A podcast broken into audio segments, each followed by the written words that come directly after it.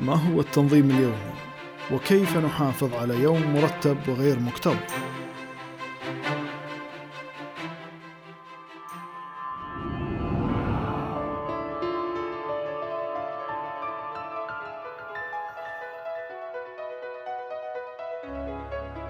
حياكم الله أخوكم إياب المجول وحديثنا اليوم عن مهارة التنظيم اليومي وما هي أفضل الاستراتيجيات للسيطرة على الفيضان اليومي؟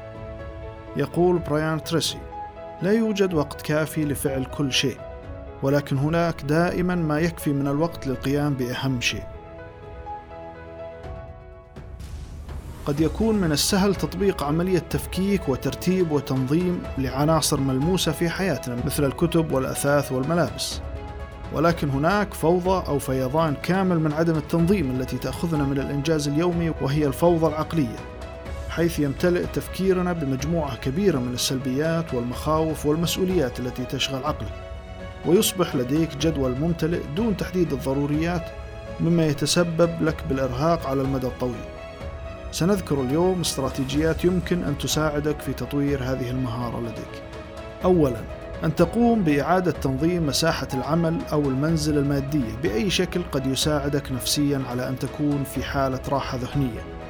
ثانيا أن تكتب الأشياء التي تود تحقيقها فأنت بحاجة إلى تذكر جميع الأشياء ذات الأهمية على مذكرة ورقية أو إلكترونية بشكل متكرر وإزالة ما تحقق من القائمة. ثالثا إيقاف تعدد المهام وتحديد الأولويات من الضروري جدا أن تضع الأولويات على رأس أعمال وتنهيها بشكل قسري وبشكل فردي حيث أن تعدد المهام يعتبر جيد ولكنك لن تستطيع التعامل مع الأولويات ومن أهم الوسائل المساعدة في كتابة قائمة مهام جيدة ومنها تقسيم المهام إلى عدة جداول يومية وأسبوعية وتحديد الأولويات وأن تقسم المهام إلى خطوات أصغر يمكن تحقيقها خلال اليوم ليسهل تنفيذها.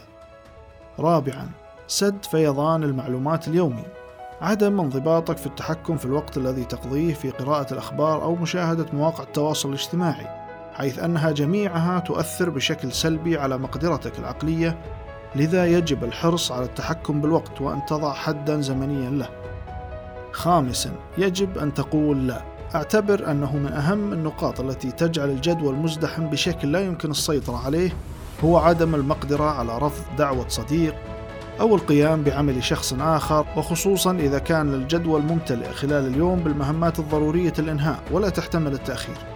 سادسا انسى الماضي. حاول الاستمرار في التقدم وعدم التفكير بالماضي والسيناريوهات السلبية التي تتعلق فيه، حيث أنه يكون سبب في إهدار الطاقة العقلية. وقد يكون التفكير بالماضي مثلا قرار خاطئ أو حدث شخصي يجعلك تشعر بأنك أسوأ. سابعا خصص وقت للاسترخاء. الاسترخاء المقصود فيه راحة العقل من الانشغال الدائم كما هو حال الجسد فالعقل أيضا يحتاج إلى راحة ليعيد ترتيب أوراقه واستبعاد الأفكار الغازية والفوضى الذهنية من خلال تقنيات الاسترخاء ومنها عدم القلق والسيطرة على حياتك والمحافظة على اللياقة البدنية يمكن أن تتسبب الكثير من الفوضى العقلية بالأثر السلبي على حياتك من خلال القلق واضطراب النوم والشعور بالإرهاق وهنا تكمن أهمية استخدام هذه المهارة لإفراغ عقلك وحياتك من المخاوف والأفكار الغير ضرورية واستعادة السيطرة على الهدوء العقلي. أرجو أن تشاركوني البعض من أسباب الفيضان اليومي لديكم وكيف قمتم بالسيطرة عليه وأي استراتيجية كان لها الأثر الإيجابي معكم. إلى هنا نكون قد أنهينا موضوعنا لهذا اليوم. ألقاكم بخير ودمتم بحفظ الله.